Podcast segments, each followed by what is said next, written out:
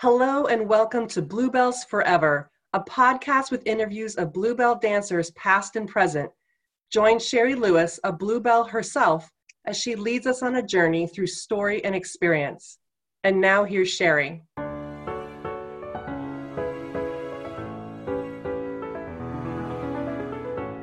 I cannot tell you how honored I am to get to speak with you over Zoom, Bill, Billy Goodson. Because I, yeah, this is, I'm just so glad you said yes. And I wanted to reach out to you because when I interviewed Marissa Burgess, who we call her an honorary Bluebell because she did not actually work as a Bluebell company, but as a Doris dancer, she was talking about her experiences uh, at the Moulin Rouge, and there's good and bad and wonderful. And dang, that woman was a hard worker that always was reaching for more and never was where she always had more that she was trying to get to. But she talks about you in this way that made me want to reach out to you of just how wonderful you were to work with and how it made everybody feel really special because a lot of dancers can tell stories of, of some of that, but also, I mean, I worked for one producer. We were always reminded that we could be replaced, you know, so you always have yeah. that, yeah, build you up, but also tear you down. Yeah. And how the people that you are in that very intimate situation of rehearsals could really make or break a dancer. And I know she's got a strong spirit, but also the, the importance of excellence and integrity and character. Those are the people, and when a lot of these dancers are telling their story, the people that stand out is uh, I must say Pete Menefee. Like every person I talk to, like that that guy has the most incredible career. Yeah. everyone talks about kindness, and I always say, don't let that be a wimpy word. Like kindness is a very active and powerful world word that I think we need right now. And so when when you stand out in someone's story as a person that had amazing choreography, but also were wonderful to work with, like you need a trophy, you need you need an Emmy, you need something something for that because I I understand dancers get used to just being treated as just one of the many but I know I want to go back into your history because you know what it's like to be a dancer and you know what it's like to be in those situations when there's a bunch of people trying to get the same job or you're dealing with people's egos that that you have to be careful of, you know, like which way that's going to go and make your rehearsal situation wonderful or miserable. So first can you just tell us where you are right now? Um, hi everybody. I'm in Milan, Milan, Italy, Italy, um, in quarantine. Mm-hmm. Um, uh, been here now for, for 12 years. But I will give you a scoop. I'm moving back to LA at the end of next month. You are? Yes, I am. We might yes, have a full circle story then. Yeah, yeah, it's wild. Yeah, you got me right in time.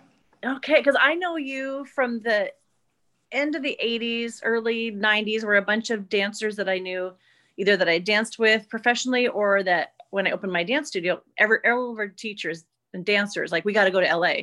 That was the mad exodus out of Seattle was to get to LA, to train, to be in music videos, and that was the place to be. And so I knew all the teachers down there that people were taking from and the stories that they had. And so I went to visit a friend and she's, you got to take Billy Goodson's class. It's like the best thing in LA. and I was telling this in our pre pre recording. Like I had taken a lot of classes in New York and I, I, just I love the vibe of New York, but LA, everything I was seeing was very scary. Like you have to wear minimal clothes, get in the front, you got to be seen, and there were so many people in class.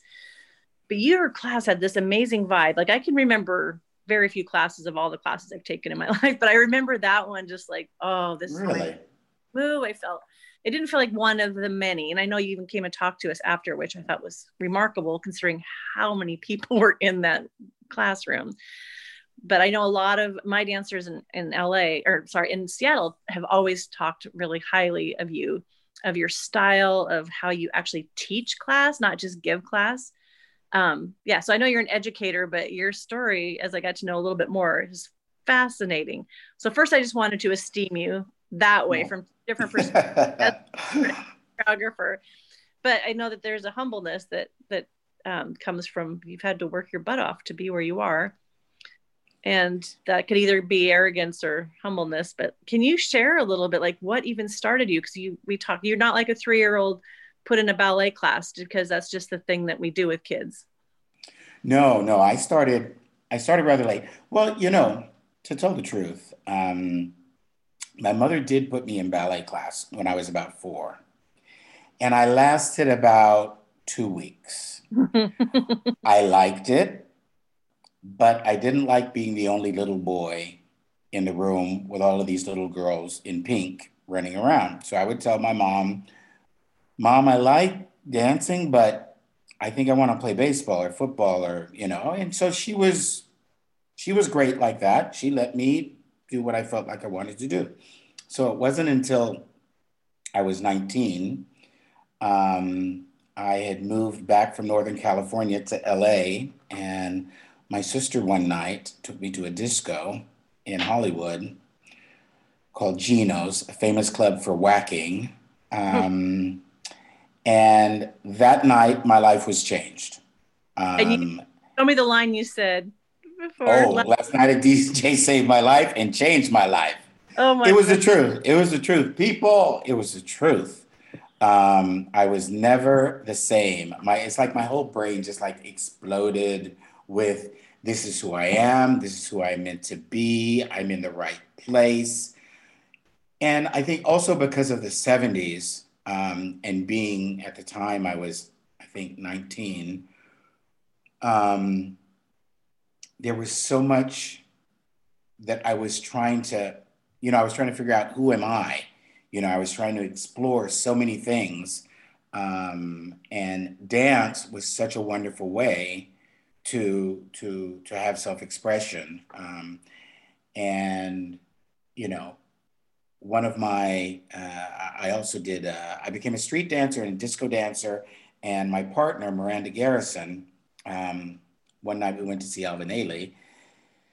And, you know, as I was watching it, I was thinking to myself, it, I don't think these, these guys were incredible started when they were five or four. I have a feeling they probably started in their teens. And afterwards, I asked my friend Miranda, who was a trained dancer, a little bit older than me, um, did she think it was possible for me to to do this? And she said, yes, but you need to go take class like yesterday. Hmm. And um, I told her to give me a list. What do I need to study? Where do I need to study it? And the truth is that the next day I had my hand on a ballet barre. Hmm. Hmm. And were and you still started, the only boy in class? Absolutely not. No. Okay. No. Uh, my first class was at a studio called Gene Marinaccio's um, and there was a lovely woman who was teaching, and she was like eight months pregnant.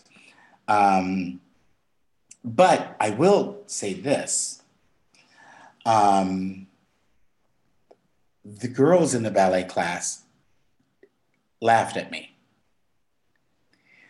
because I played football. I was a, I was a big guy. Um, and the girls were obviously amused mm. um, at, at me being in class. Um, and but there were some other guys in class. Um, and then at some point in the class, she, the teacher, asked me to come and demonstrate this series of port bras. And I was like, me? And the girls were teetering and, you know, how is he going to pull this off? And I demonstrated it. And it was like I drew back from four years old and really what I liked about ballet. I kind of kind of did this rewind and I danced the port bras. Mm. And the teacher said, This is this young man's first dance class. But all of you little ladies who are laughing, what he's doing is he's dancing. Mm. And that, I, I, I thank her to this day. She opened the door for me. Um, and, and it's funny too, because years later, several of those girls auditioned for me as dancers when I had become a choreographer. And we had this um, understanding that it's okay, we're all human. Yeah. Maybe it maybe I was funny with, you know, ballet tights on and, you know, but here we are today. And and and we we became friends and worked together and and and and that's part of part of my my very humble beginnings. Um, but uh but from the club to the to the ballet studio jazz, I studied everything, you know, everything that LA had to offer, you know my teachers were Michael Peters and George Tremaine and Jaime Rogers and the Landrums and Carol Connors and you know my peer group uh-huh. is Jackie Sleight. I mean, so in in the '70s there were just so many good teachers, you know, and choreographers and dancers. There's oh the the wealth of of of artistry was immense. You know, I feel yeah. so lucky. So when you when you said you really felt this is who I am when you went to the disco, but you you also felt that at the ballet barre? I felt it at the ballet barre because dance is dance. Yeah. You know, um, uh, to this day, this is so weird. Um, you know, living in Italy, we were one of the first, besides China, we were one of the first countries to go into quarantine. And I've been taking online classes, Pilates, from one of the girls who she was actually Jaime Rogers' assistant. Her name is Alani in like the 70s. And now she's kind of a guru, you know, of, of Pilates and yoga. And there's a group of us. Another one of the people that participates is a woman named Joanne DiVito, who was a dancer and a choreographer who actually gave me my first dance TV job we are all doing Pilates, and we started kind of as a fluke doing Graham in the class. I almost started to cry. It all came back to me. Really? Yes, it was. An, it oh. was. It was so wonderful. So now every class we do we do some Graham. We do a floor barre, or we'll stand up and do just a little bit of ballet tendus and fondus, and um, so the club is the club, but dance is is the God, is the universe. Mm, oh my know? God. Um, and and it, it all kind of becomes one for me. That just makes so much sense of what makes a great choreographer. And we're going to go through your, a little bit of your timeline because where you end up as a choreographer, as the choreographer for the Moulin Rouge, the the the story makes it even more interesting of who how yeah. you're taking all these things to create your style and your love for all the different styles. Because I think sometimes people get very pigeonholed as like, oh, you are the funk person or you're the Fosse yeah. person, where it kind of is limiting. But if you can, if you have a not just able to do them well, but a passion for all of them, that actually translates into, I think, great choreography, but also an, a way to work with all the dancers instead of like, oh, you're the elite or I don't know. I just yeah. like there can be some snobbery within styles sometimes. So yeah. you were there at the pinnacle of all these great teachers, but you were also I love your story. Like when MTV is exploding on the scene. So can you tell, like, you as a teacher, you as a dancer, you as a choreographer, like, were those overlapping or was it a sequential thing? Um, it was really overlapping because what happened is probably about three months into my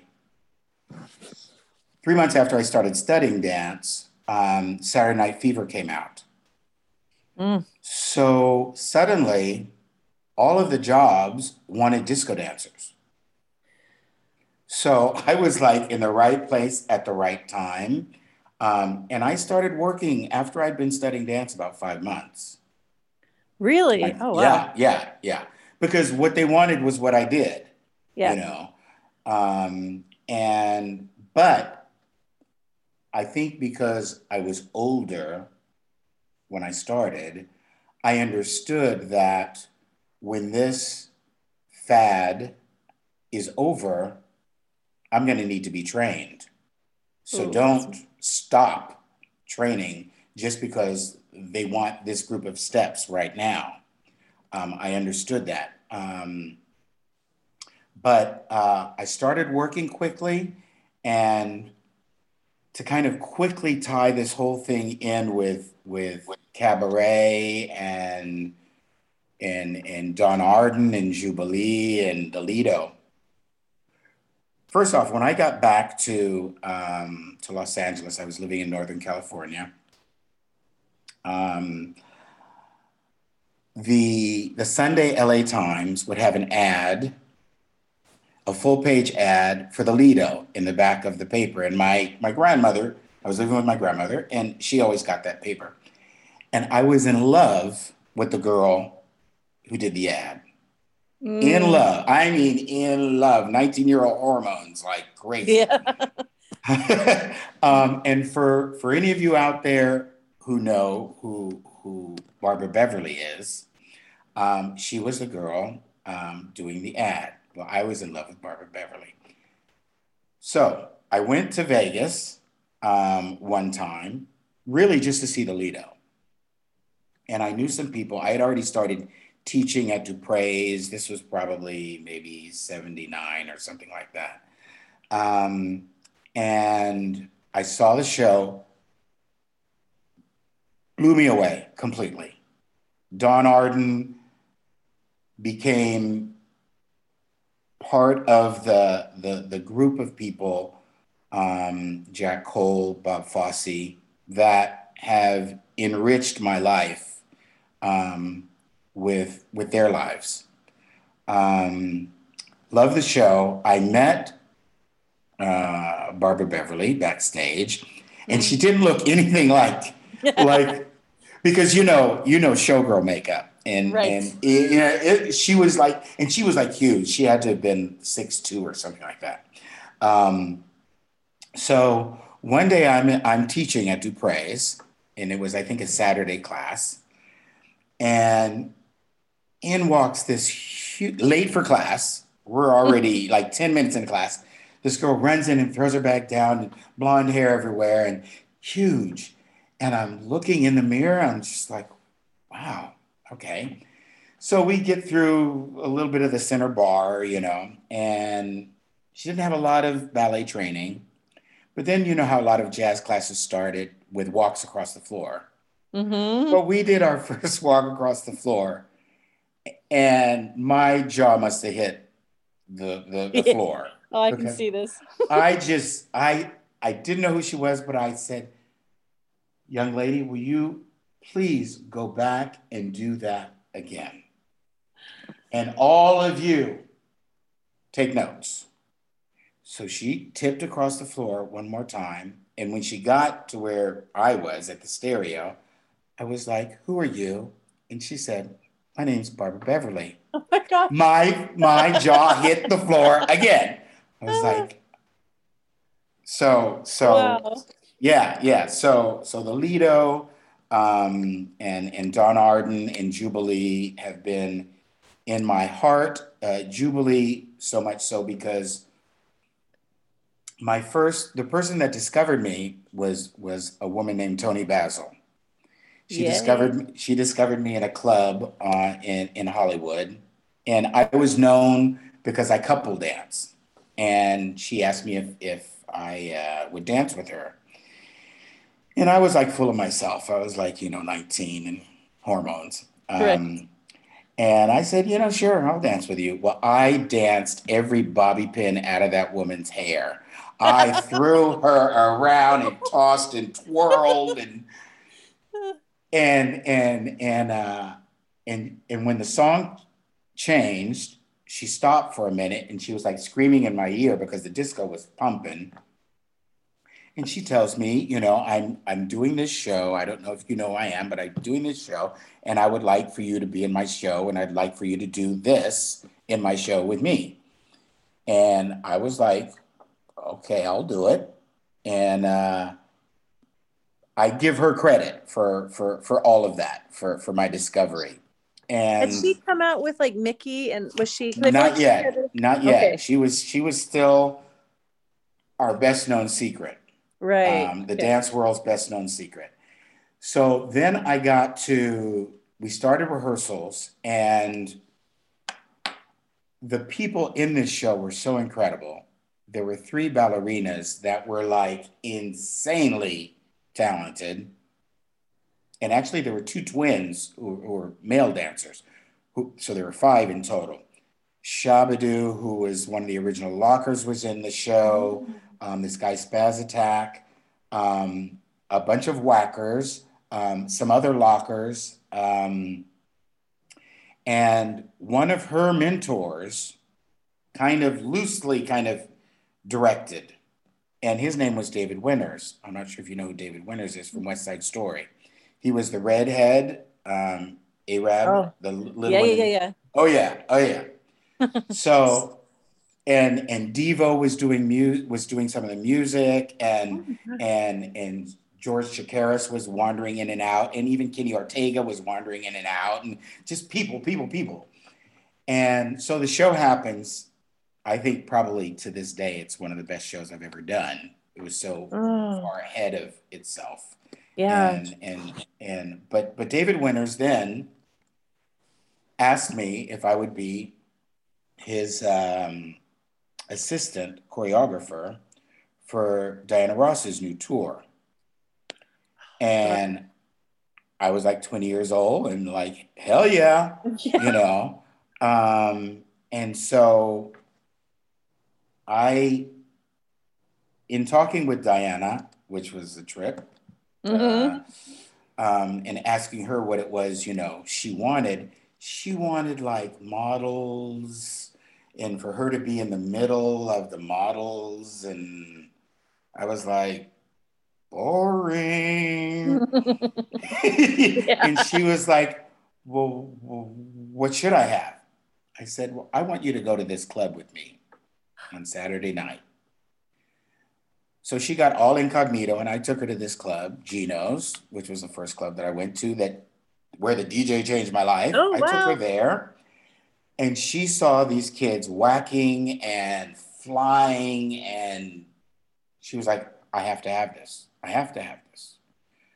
So um, I hired, you know, like four four guys from the club, um, and we opened in in LA at Universal Amphitheater. And then about three months later, we went to do six weeks in Vegas.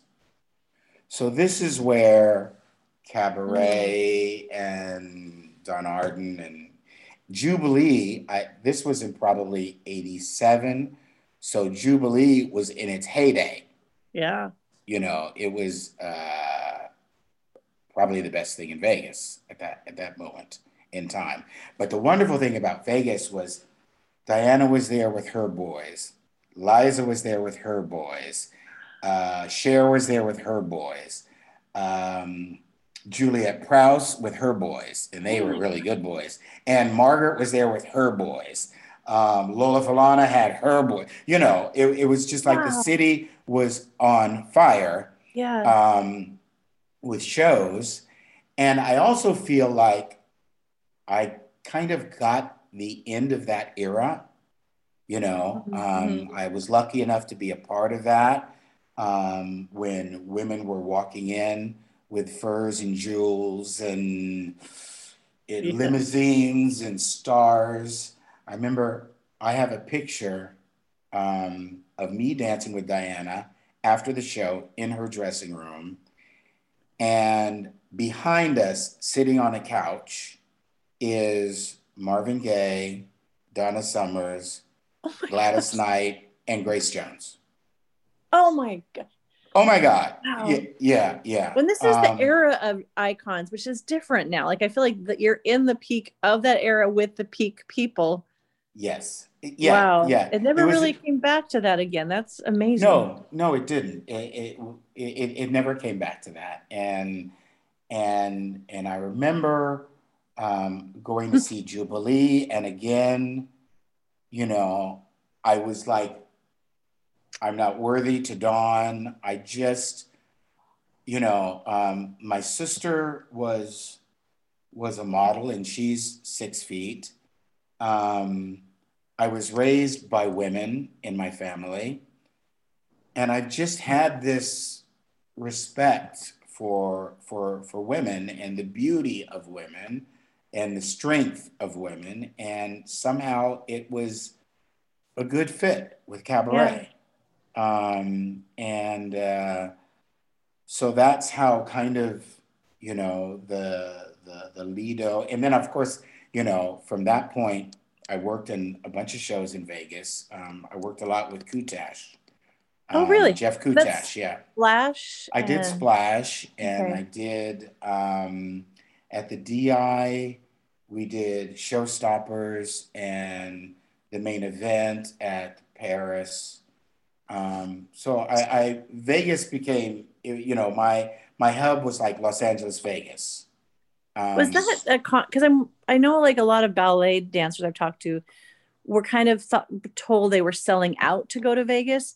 And when you've got this career in la you know choreographing and teaching was it was it weird for you to do that? Did people think you should be in la only or did it what was the mindset for you to be in both places? Um, I think I was an exception.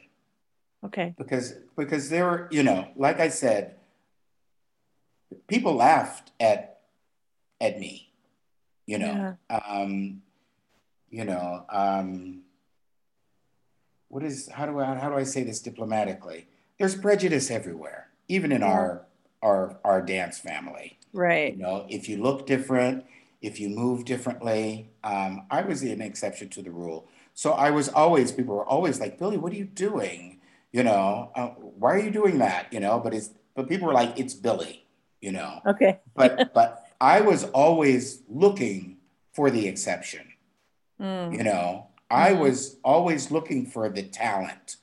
I don't care how tall you are i don't care what your thighs look like i don't care if you've got these feet that are like uh, crazy.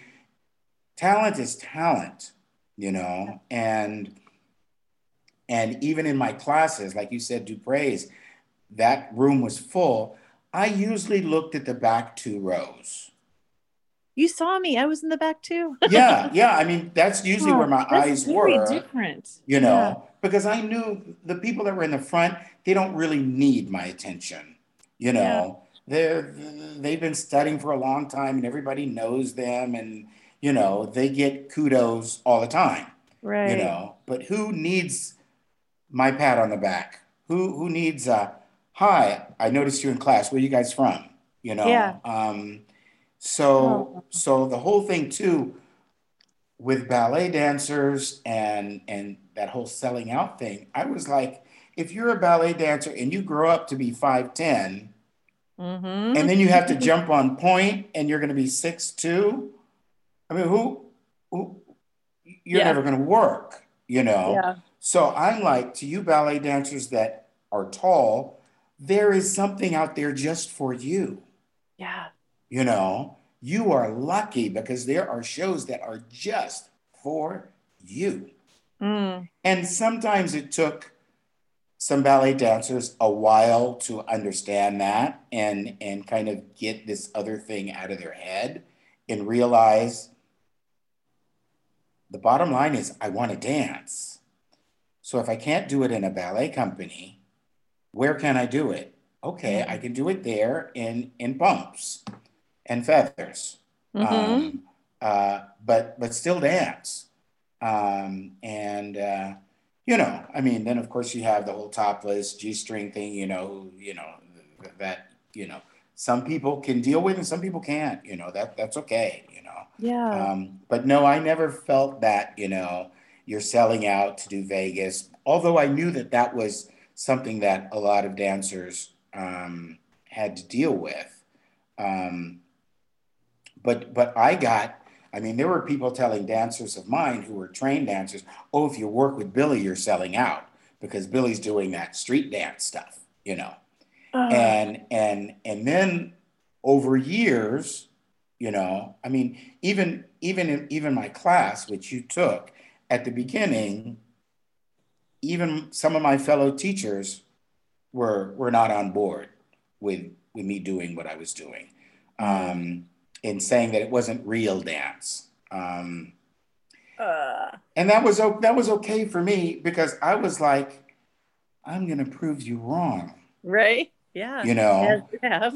because it is real dance. Maybe it's not that particular pure jazz that you are talking about. No, it's not that because I'm fusing everything together.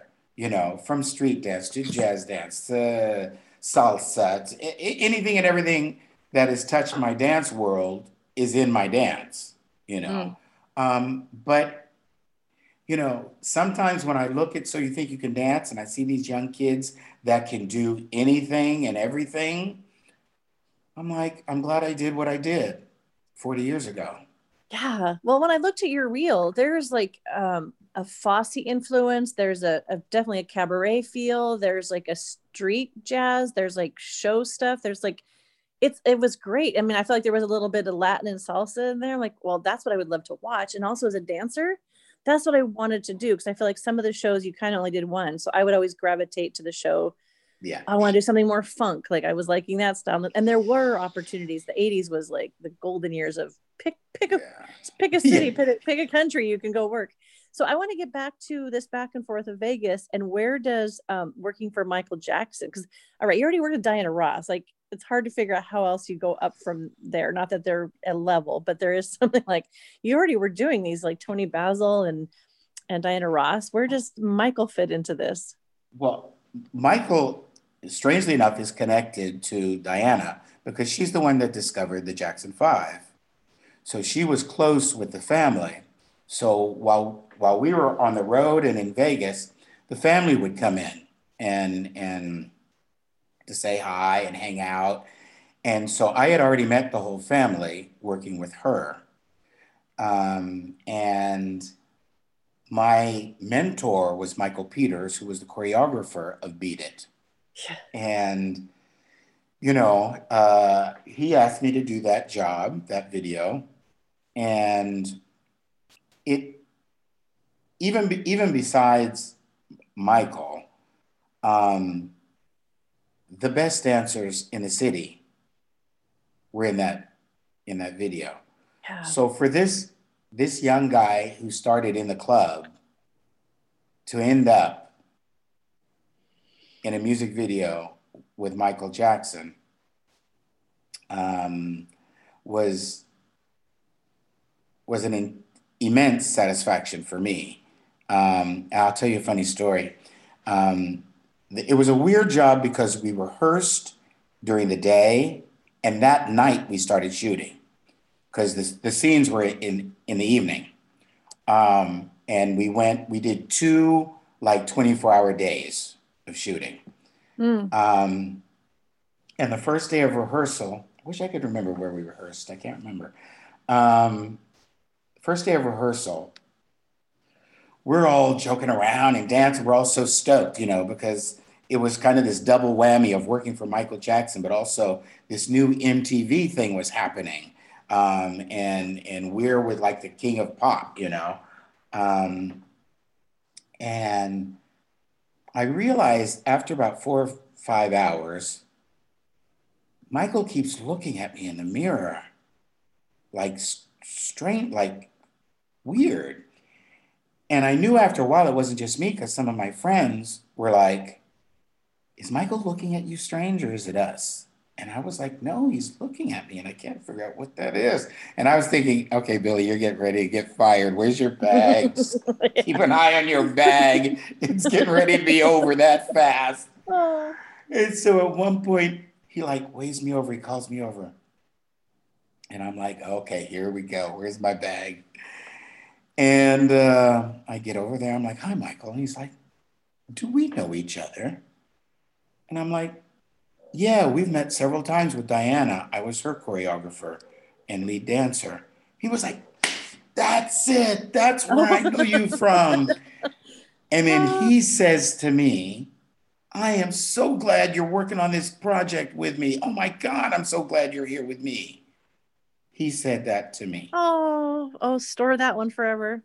Yeah, yeah, it's stored in the bucket list. It's it's on top oh. of everything. I'm like, you're happy. I'm here. Okay. Yeah. Um. And, when I was telling and, you, like when I was in Reno, I came back and was taking class with. There was a lot of people that were in Thriller and Beat It and Bad, and to us, I cannot imagine. Like I've I've met Donald O'Connor. I've met some of those big cele- and that's a that's a oh, wonderful iconic that i mean that's just such a wonderful era. And then this mtv thing was like oh my gosh i'm taking class with someone who is i mean there's so many videos. Mtv was like when dance became the thing but it feels like you were in one of the most iconic videos of all time in the most i don't know like there that is like a pinnacle for dancers what you were part of. When you're Yeah. dancing with michael jackson i just can your brain even comprehend this at how the age rate that you're part of this like to even even like you said he's doing mini mi- movies these videos weren't just like a put some dance Yeah. moves to my song. It's like a whole storyline. And it was so different. I think people that see it now, it's different from those of us who watch this thing emerge and be like, yeah. what is this? It was just like, Yeah. there's nothing like it that I can think of in the dance culture. Yeah, I think, uh, like I was saying before to you, I think um, the MTV movement for us was kind of like what happened to the tech world, you know, 10 years later, you know, with, with computers and cell phones and how it, it changed the world. Um, the sad thing, though, about MTV was it was kind of the death of variety shows. Um, Yeah. And, and I loved a good variety show, you know. Um, and uh, uh, like I was telling you, I think I did one of the last ones with uh, with Steve Allen. Oh, with Steve Allen and, and Barbara Eden. And the, this is I'm going way off. That's okay. This funny story is my parents knew Steve Allen when when I was a kid. And um, one Easter, we were invited to his house. I think I was like four or five years old. For Easter, invited over to his house, and they had a pool, and we didn't know it, so none of us brought bathing suits. So we all had to go into the pool with our underwear on. Excuse me.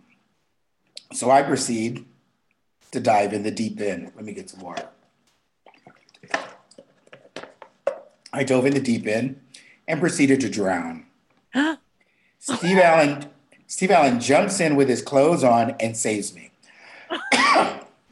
so, 16 years later, fast forward, we're doing this show, and I, I'm I'm tortured because it was like, I want to go up and tell him, thank you for saving my life when I was four. And so I finally got up the nerve and I went over to him and I was like, hello, Mr. Allen. I'm I'm one of the dancers. And he was like, oh, I'm, I'm Billy. I, I just wanted to say that um, I'm Wilbur and Lena's son. He was like, Wilbur and Lena Beckham? And I'm like, yes, I'm their son. He was like, no way. And and I I said, and I want to thank you for saving my life. He was like, you were the one who jumped in the pool. I was like, I was like, yes, I know, it was insane. And but Wow. but that that's kind of the beauty of of also our business, you know, show business is how how we're so connected from everywhere. Um, and um, but I did feel very very lucky that I was able to to work in in Hollywood and also work in Vegas because not a lot of people did that. Um, I was fortunate um, uh, that that I was able to to understand that they were both valid and both wonderful, very very different, um, but I loved them both. Um, so you know. So, how did you end up in Europe and then end up choreographing for the Moulin Rouge? Because that I think when I saw it, if even if I'd seen your name on the program, I would not have put it as you, Billy Goodson, because I think Yeah. that those worlds are so far apart. I, I even though I recognized your name from LA, I would not have assumed it was the same guy. Yeah, there's um it's an interesting story, and I'm sure quite a few kids out there, um, showgirls and showboys, know Bill Lloyd. Um, Bill Lloyd asked me to go to Italy in 1986 to do a TV show. And in in 86, my career was was booming, and the money wasn't that great. Um, uh, so I told him, you know, ask me, you know, when you have a little bit more money. So the next year, he came around with a little more money. And uh, oh, there's something else I just thought of. Um, so I, I, I went over there, and as as the choreographer, but there were actually three choreographers. There was myself, Wayne Bascom, and Rich Rizzo. Mm. So for all of you out there who know Rich, you know, um, and uh, the show every week, um, so many connections. Uh, there was a different international star. Well, one week Debbie de Coudreaux showed up. I did not know her, but not only was she, uh, uh, you know, did she work in the Lido and I in and how in what show did you, you did a show with her, Uh, right? Hello Hollywood, hello, and I Hello, think she might Hollywood. have done Jubilee. She shows up in so many people's interviews of, of a huge influence and a star in everybody's mind. Yes, yes. Well, she she I am one of those people. Um, Mhm. uh, we did some great numbers for that TV show, and uh, near the end of her stay, she called Madame Doris at the Moulin, and she said, "There's this kid down here who is tearing it up, who is doing numbers that you need to see. So can you get down here with a contract, please?" And Madame Doris actually came down to Rome and hired me and hired three or four boys from that show, actually. Um, and for that reason, Italy and France are very connected in my heart, in my dance heart, um, because uh, not only did I do that TV show here in Italy, but I've been living here in Italy um, for for 30 some odd years on and off, back and forth. Really? Wow. Um, and and one of the reasons that I really loved Italy is that Italy still had variety shows. And they Mm. were still spending money on dancers and singers and comedians and actors and you know.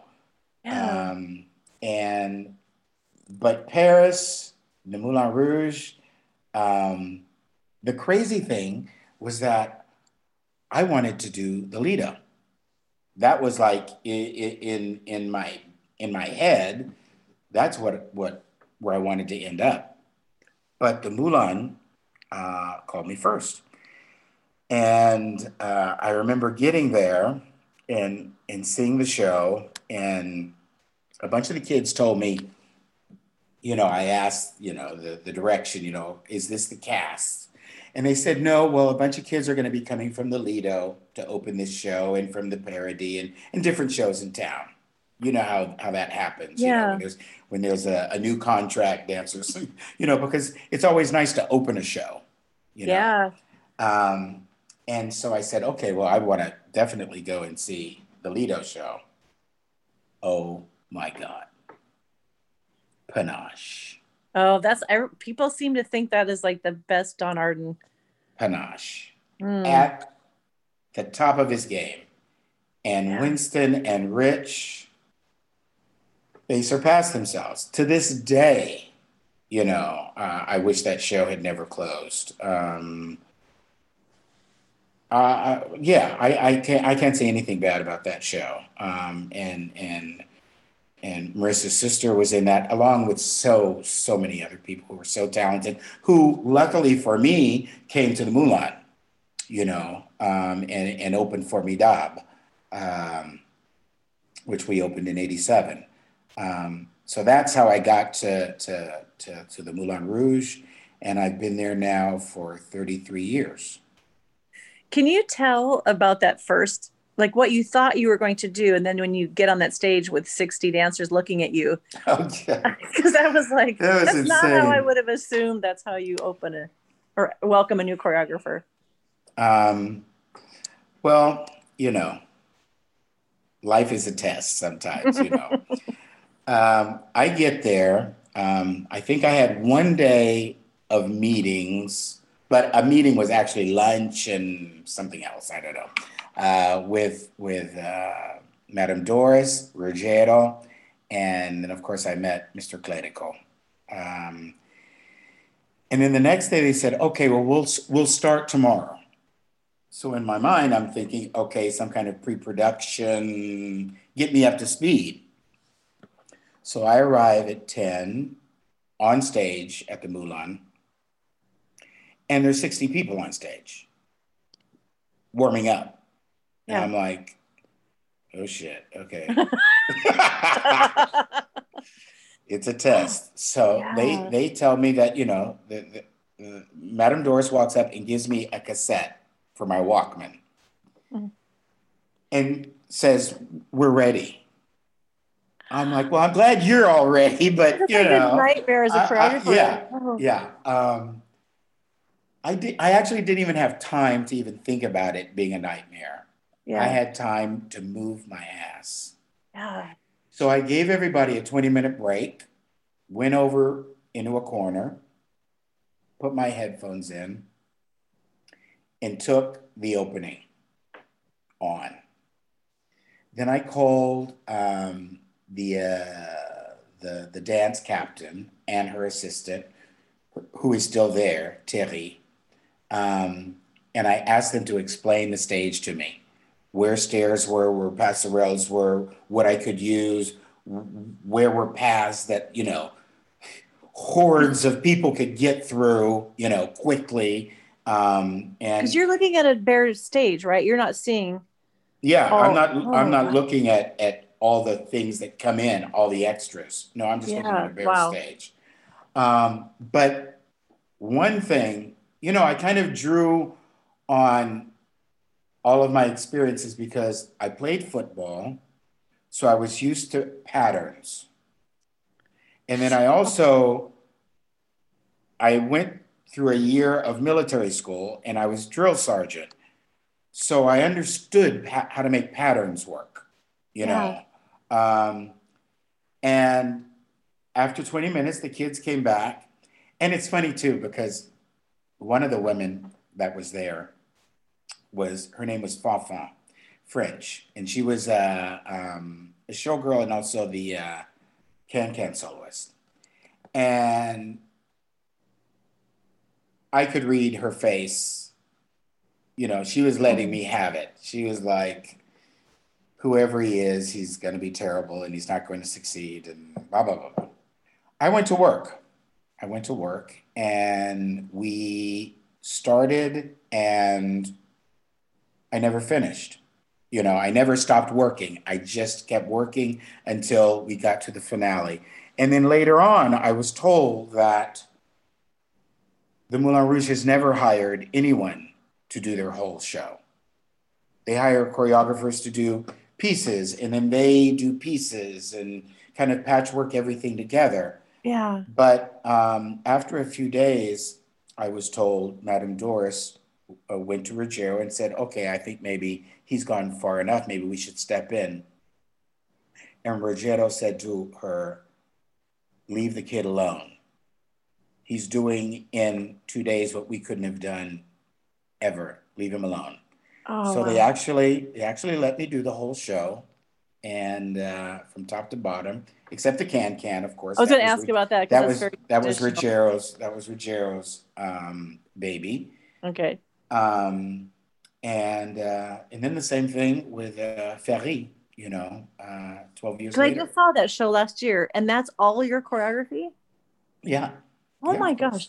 Because that's what I think of all these shows that all of us are talking about. There was like Hello Hollywood. I think it had three, maybe two or three choreographers. So you Yeah. could tell tell where the style changed. But because you have, I mean, I love that whole part about military and football, like patterns. Because I think a lot of choreographers could be like, "Okay, give me my song. Here's what I'm going to do. Oh, how do I make the stairs work? How do I move people? exactly. That's the challenge where on those stages, that's where Donn Arden was brilliant. Like that Busby Brilliant. levels, Genius. layers, Genius. patterns. Yeah, And Yeah. for the eye of the beholder, that's not necessarily a dancer. That's the mesmerizing part is the moving people. And that show, like I just saw like the the I'm thinking those pink costumes that light up in the finale yeah, yeah. and the la- the levels and the layers and you don't it's not like there's too many things to look up that that make you crazy because you can't see it all. You that's why watching it a second time was great because I saw different things. But I'm in such awe of someone that can do all of that. And that makes sense of just hearing like, you know, your disco thing and how I think and I wanted you to say a little bit too, because like some people wanted you to be contemporary because they've taken your class, like modernize it, but you also have some feelings about keeping things in context. And I don't know if you want to share about that because that's very important to a lot of us older gals. When things get tried to make it new, they take away legacy. They take away things like you said, the book that's already been written. Yeah. Like there's something honoring about how you stepped in. They give you a lot of freedom, but you didn't just like, okay, it's the Billy show. yeah. Well, yeah. Um, I come from, like I said, I was raised by a lot of women that um, taught me the importance of respect. Mm. And I have, I've danced my whole life. I mean, when I was three, you know, you put on James Brown and I'm like burning up the floor. but then I've always been a, a, a fan of Fred Astaire and Busby Berkeley and um, everybody before us um, yeah. from uh, from dance in the 20s and, uh, until today. Um, and when i got the job i at the Moulin i knew that i wanted to modernize it. Um, i had seen the show that was going out. I knew that. But i knew that there was a fine line because I love cabaret. Um, so the last thing that I want to do is dilute that. I want to make mm-hmm. that just more special. I want to make it today and yesterday. I mean, I've, I've always been the type of choreographers that I like it when when people tell me I watched a show that you did and I liked it and my parents liked it. Or I liked it and my grandma liked it. You right. know? Um, because there was something that everyone could relate to. Um, there uh, is a history and a story and a lot of blood, sweat, and tears, and a lot of people um, have worked um, to to to to create and to evolve. And for me to think that i'm the person that's going to toss that out the window um, i'm not that guy. Um, i am i'm going to if i can pay homage. Um, and that's why i think when you're watching one of my reels you kind of see a bit of everything. It's yeah. a bit of Fosse and Jack Cole, but it, then it's street dance and then some salsa and okay, hip hop got in there somewhere and oh, showgirls came at me and it's it's how I it's how I roll, you know. Um, uh, I, I want to uh, um, I want to give give life to to to the art and the beauty that someone has gifted us already. Mm. You know, um, and I'm and I'm not afraid to say your name. You know, those people that were before us that yeah. that that that that wrote part of the book. Mm-hmm. You know, they have names. You know, and uh, so so that is why even at the Moulin a lot of the kids in the show wanted me to push harder and you know make it more you know like what you do in class. And i'm like mm, not right now. Maybe the next show i can go a little bit further. But yeah. here we're gonna we're gonna we're gonna give them baby steps to show them what is possible. And then interestingly enough at the moulin about three years into the show and some of the kids from jubilee were in the show at this time um, like Eric Fleming. You know Eric? Mm-mm. Um, uh, incredible dancer who was in Jubilee uh, as a soloist. Latoya Jackson came in and did a year at the Moulin. What? Yeah, she did. she came in and became Debbie de Coudreaux. You know. Oh wow. Um, and what we did was she had three numbers that were hers outside of the, the rest of the show. And so I made those numbers, I pumped those numbers up big time. And it was a smart idea because the Moulin at that point was kind of used to seeing kids move a different way.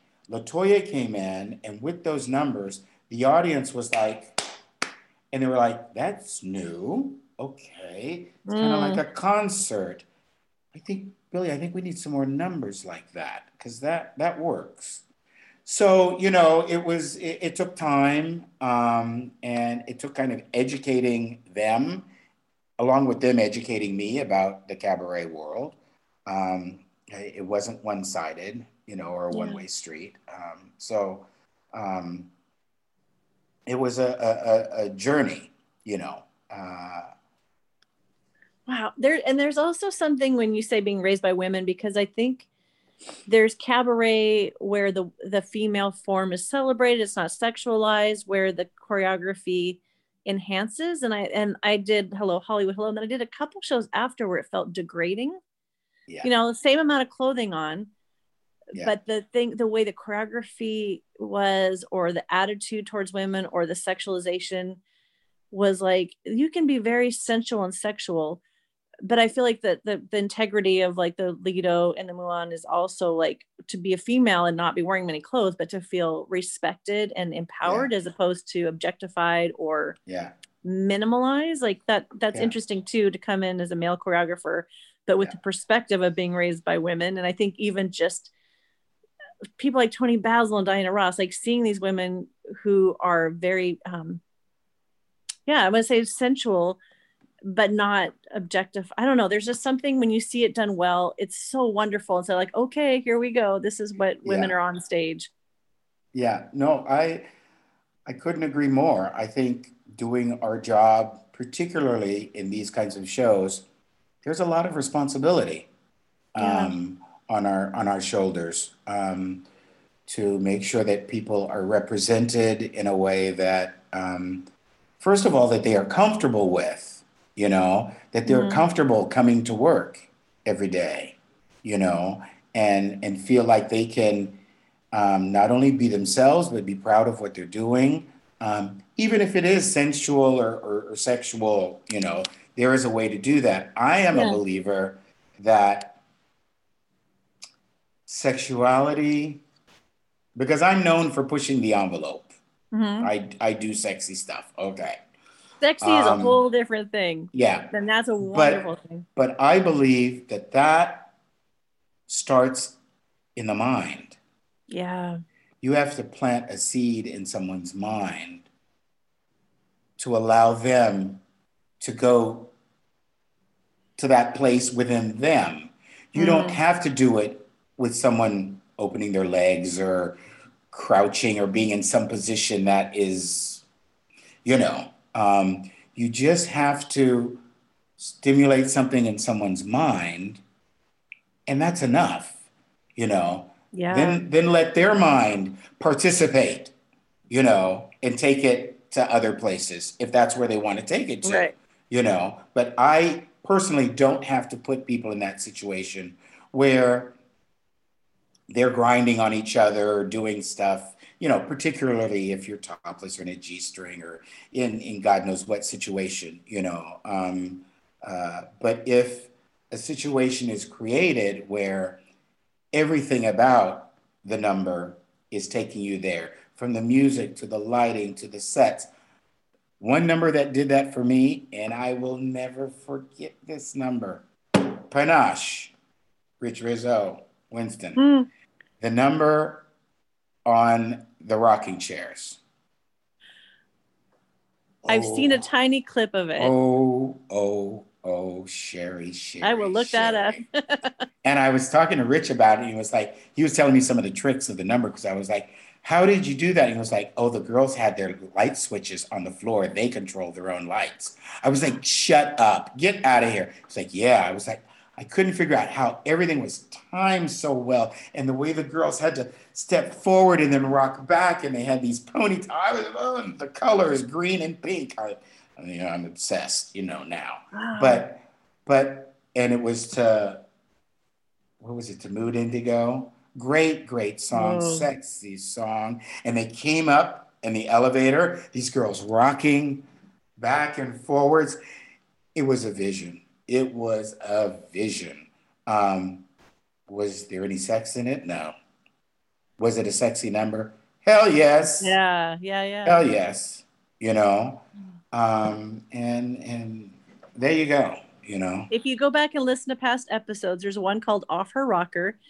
And Natalie O'Hayan was in that show, and she talks about there was oil on the stage or something where her chair flipped in that number, and she said I was ass over tits. it was the way she described it because it was such a sexy, classy piece, and that's not the piece that you want to be upside down in your rocking chair. But I'm like, that's what makes all these things that go wrong yes. even funnier Yeah. but there i do i did look up that piece because i wanted to see like how that could happen because there is a lot of risk in those shows when you put Yeah, yeah, and it, it's especially because those girls were set on the elevator.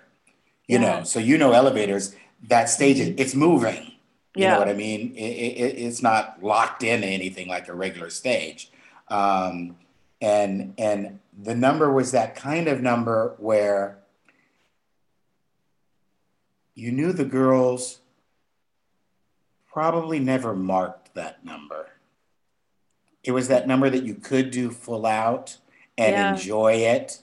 You know what I mean? And let yourself go and send that leg and you know um no that that that one Mhm. left uh, left its mark donn arden fantastic yeah well and there's something too when you when you're a female that's always had to be cautious of when and how you're supposed to be sexy without bad things happening honestly um, when you were allowed that in the safety and to really feel what it feels like to be sexy yeah and empowered at the same time. It's amazing because I feel like a lot of times there's not a choice. Like, okay, I have to, or you look at young kids brought up in studios where they're doing sexy choreography at 12 or 13 at Too competition. early. yeah But you're like, no, when you get to own it and have consent, but get to experience like what is it really like to dance sexy? Because I feel like there's there's a, like, a lot of times girls have to hold back because it's not safe.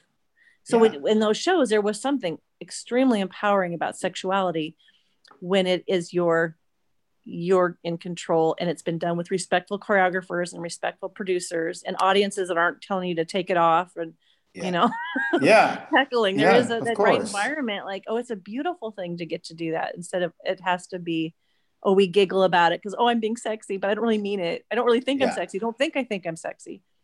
Yeah, no, I I I must say that um, another. I mean, besides, I mean, I've always liked the kind of 360 degree of womanness, um, the the the sensuality, the fragility, the um, strength. I also love women who can dance hard. I, I've always loved those women in class that could dance with the boys groups. yeah You know, those those girls that were just and in Panache, the girl that did the web, and she also uh, um, I can't remember her name, a French girl, um, and she also did the adage. Um, she was so strong, but still always incredibly feminine, um, and you know, sometimes in, in, in, these cabaret shows, shows, it's kind of like a celebration of, of the female spirit and body and, you know, everything that she's about when it's done well, you know. Yeah. Um, and the, the reality is that, you know, uh, men kind of take a second seat, you know, yeah um, and that's okay. You know, um, that that's just the nature of what this show is, how it's how it's built. You know, um, and, and it's not like men don't have enough in our world that, you know. I know. did love that number. I don't know if it was the conquistador kind of a vibe, or there was kind of an Arabian one where the guys got to do some amazing choreography. And now I know that's yours. That they- Yeah. that stuff that you do in class that sometimes, oh, that's for class. That's not for stage. We can't do that every night. So that was pushing some like stamina. Yeah. that was some. yeah, I think that I think that was probably the pirates. Yes, that was the um, one. They were they were working yeah. their butts off. Yeah, yeah. There. Well, and and and I'm happy to say too that, you know, the word kind of got out. If you're going to be in the Moulin, you have to have good training. That was probably one of the biggest compliments um, I, have ever had because a long time for a long time, the Moulin was more like you kind of needed to be tall enough to get in the costume and pretty and and not necessarily you know um, a, a, strong dancer. But with time, you know the the kind of dancers that they need um, and are looking for are dancers with good training who are strong. You know, um, and uh, that makes me happy. Well, that's also I wonder because you had said like there's times where like the Moulin might be a little bit stronger or the Lido. Like I, I think Vegas did that too. Somebody was talking about like how if Donn Arden came out, like Donn Arden would try to outdo himself. Like yeah. if you had two shows running at the same time, you can't have it the same level. But also if you've got a really good show in Paris, then the next opening, like if the Lido and Moulin are going kind of like zigzag who opens, you want to make sure you're up at that level because also those dancers are going to want to go where they're going to be challenged. Like I think it's to not just have one cabaret, but to have two. And a lot yeah. of those dancers do know each other, but it is like, oh, if I want to just coast, I can go here. If that's not no, the I think it's anymore. I think it's healthy. I mean, mm-hmm. I like it. You know, whether it be Vegas or Paris, I like it where there are a lot of good shows in the city. You know, and and the competition is at a high level, and the dancers are on their game um, and also that dancers want to move around and do different shows, you know, um, yeah. because you know, I mean, even even the crazy crazy horse, um, you know, girls would go in and out of that show. Um, but that show, when it's really really good, and when it has a really good cast, yeah, heck yeah, you know. Um, um, from that to the Lido to Paradis Latin to you know to the Moulin, I mean, all of them were were valid, and and when they're all functioning, you know, um, I think it's good for the city. Um, I think it's yeah. good for our business. Uh, I don't think it's good when you know you have one show that's doing good and the other ones are kind of limping along. You know, um, I don't think that's healthy for anybody. Yeah. You know? Well, I wish I had known there were more shows because when I went to Paris for the Bluebell reunion, I knew the Moulin and I knew the Lido. But then I found out when I left, oh, I could have gone to the Crazy Horse and there's another Nouveau. Uh, I forgot the name has Nouveau in there, but there's more shows than I knew. Uh, nu- nu- Nouvelle Eve. That's the one. Yeah, yeah, I would have loved to have seen that. Yeah. But when we open up again, if ever, then it would be really fun to go see the show again and go, okay, now I get to see Billy Goodson in this choreography where I saw it without knowing that. Yeah. Yeah. Well, it'll be very interesting what happens, you know, when we all reopen. And yeah. um, I'm, I'm very curious about, you know, what, what people are going to, to do, what people are going to be able to do and who, right. who's actually going to survive. Um, cause it's not, it's not a given, right. you know, unfortunately, because those shows are expensive, you know? Yeah and and I know that they're still paying that rent and they're still paying you know uh, big bucks. Um, so I keep my fingers crossed and I pray a lot, you know, for for all of us, you know, yeah. that that we survive this. I've interviewed a several several from the cast of the Lido, and then Jonah Wilkins, who's at the Moulin, because he was in Jubilee, so he counted as a Bluebell. But yeah. just to hear them, like when this was a few months out, thinking it was, but the longer this is going on, the harder it is yeah. to to stay hopeful in it. And I'm like, okay, this podcast is also like some of us older dancers wanting to encourage and like feel like support because we had our career. You know, we yeah. I, I, was in the prime of all the opportunities in the 80s. Like, you, you, I, you know, it's job offer, like pick one. You've got like 12 options of amazing places. Yeah. Where now to see this could go away, it just it's very sad. And I see these these dancers that have worked so hard to get there. Yeah. Uh, so I we are going to wind up, and I know I say this at the end of all of them, but I truly mean I know we could go on for hours because if I just wanted to ask you more about yeah. that about being in Beat It, we could have an hour episode of just that. So I'm curious, why are you going back to LA? Like, what is your next thing in the middle of a pandemic as a dance teacher and choreographer that keeps you going? Um, well, the the biggest reason is I am very fortunate and blessed to still have my mother, who is 93. and and I have always envisioned the latter part of her life me being with her Yeah. and we are we are there um, and so covid um, actually what happened was she was sick um, and we had to get her to the hospital a few months ago and if if anyone has ever been like abroad and someone in the family gets gets sick or something there's like with the nine hour difference you know with communication it bec- can become very difficult. And you just kind of go through sleepless nights and worrying. And on top of it you know um, it, it wasn't about covid but covid was in in our lives and in the hospitals. So i was Yeah. so worried that i woke up one morning and i was like i'm, I'm done i'm done Mm. it's okay. Um, I also think that when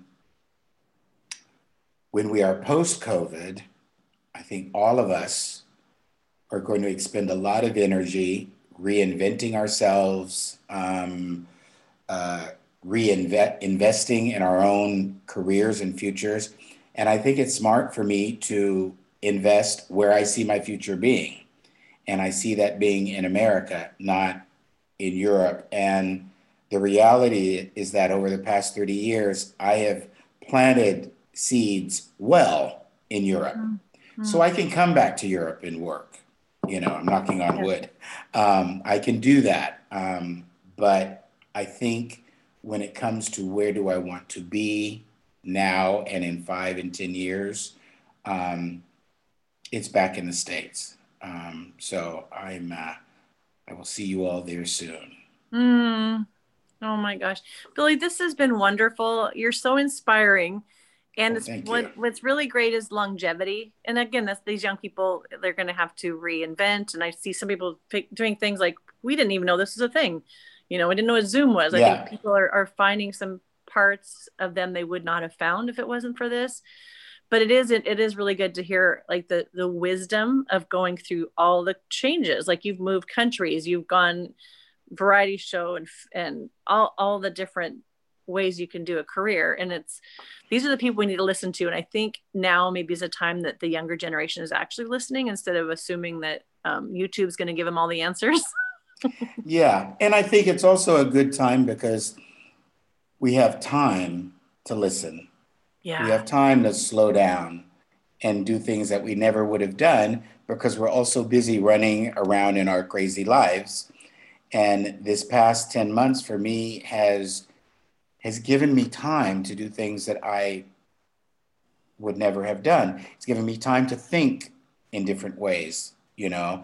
It's given me time to hear different things, you know. So um, I think that there are some some silver linings, you know. yeah yeah yeah like we can't really predict what's next but i think it is like holding things loosely not giving up on hope but maybe maybe the hope is going to shift without thinking we know what's Yeah. next because we really never did we just thought we did who Yeah. would have thought when you were back there in the disco that you were going to go choreograph for the moulin rouge like Yeah. there's things that like we would never have ever predicted anyway and so to understand that like okay hold on things are shifting you've Yeah. got the talent you you you know especially like you said planting seeds are really important not Yeah. just you know single minded there's things that you've done that have set you up for the next thing Exactly. Ah, i am so happy that i took your class so long ago and, and made this connection and thank you marissa burgess for like the shout out if you listen to her episode Marissa. yeah, you can give a shout out because she gave one to you and it is yeah, yeah, the people that we see that really made a difference in however these long careers a lot of people have had the people that stand out and and why is is really important so it's good to honor Yeah. them well you take care my friend and when you, you. are back in the states and if i ever get out of well now yeah because we can't get out of america we can get out of our state um, i'm going to be following you and i want to see what you do next and if it means you get to take a nap then do that Sherry, it's been a pleasure. It's nice to reconnect after I don't know how many years. And to everybody out there, if this comes out during the holiday season, happy holidays to everybody. Take care, be safe. oh thank you billy My pleasure. Thank you so much. Bye, sweetheart. Take care. bye Bye bye.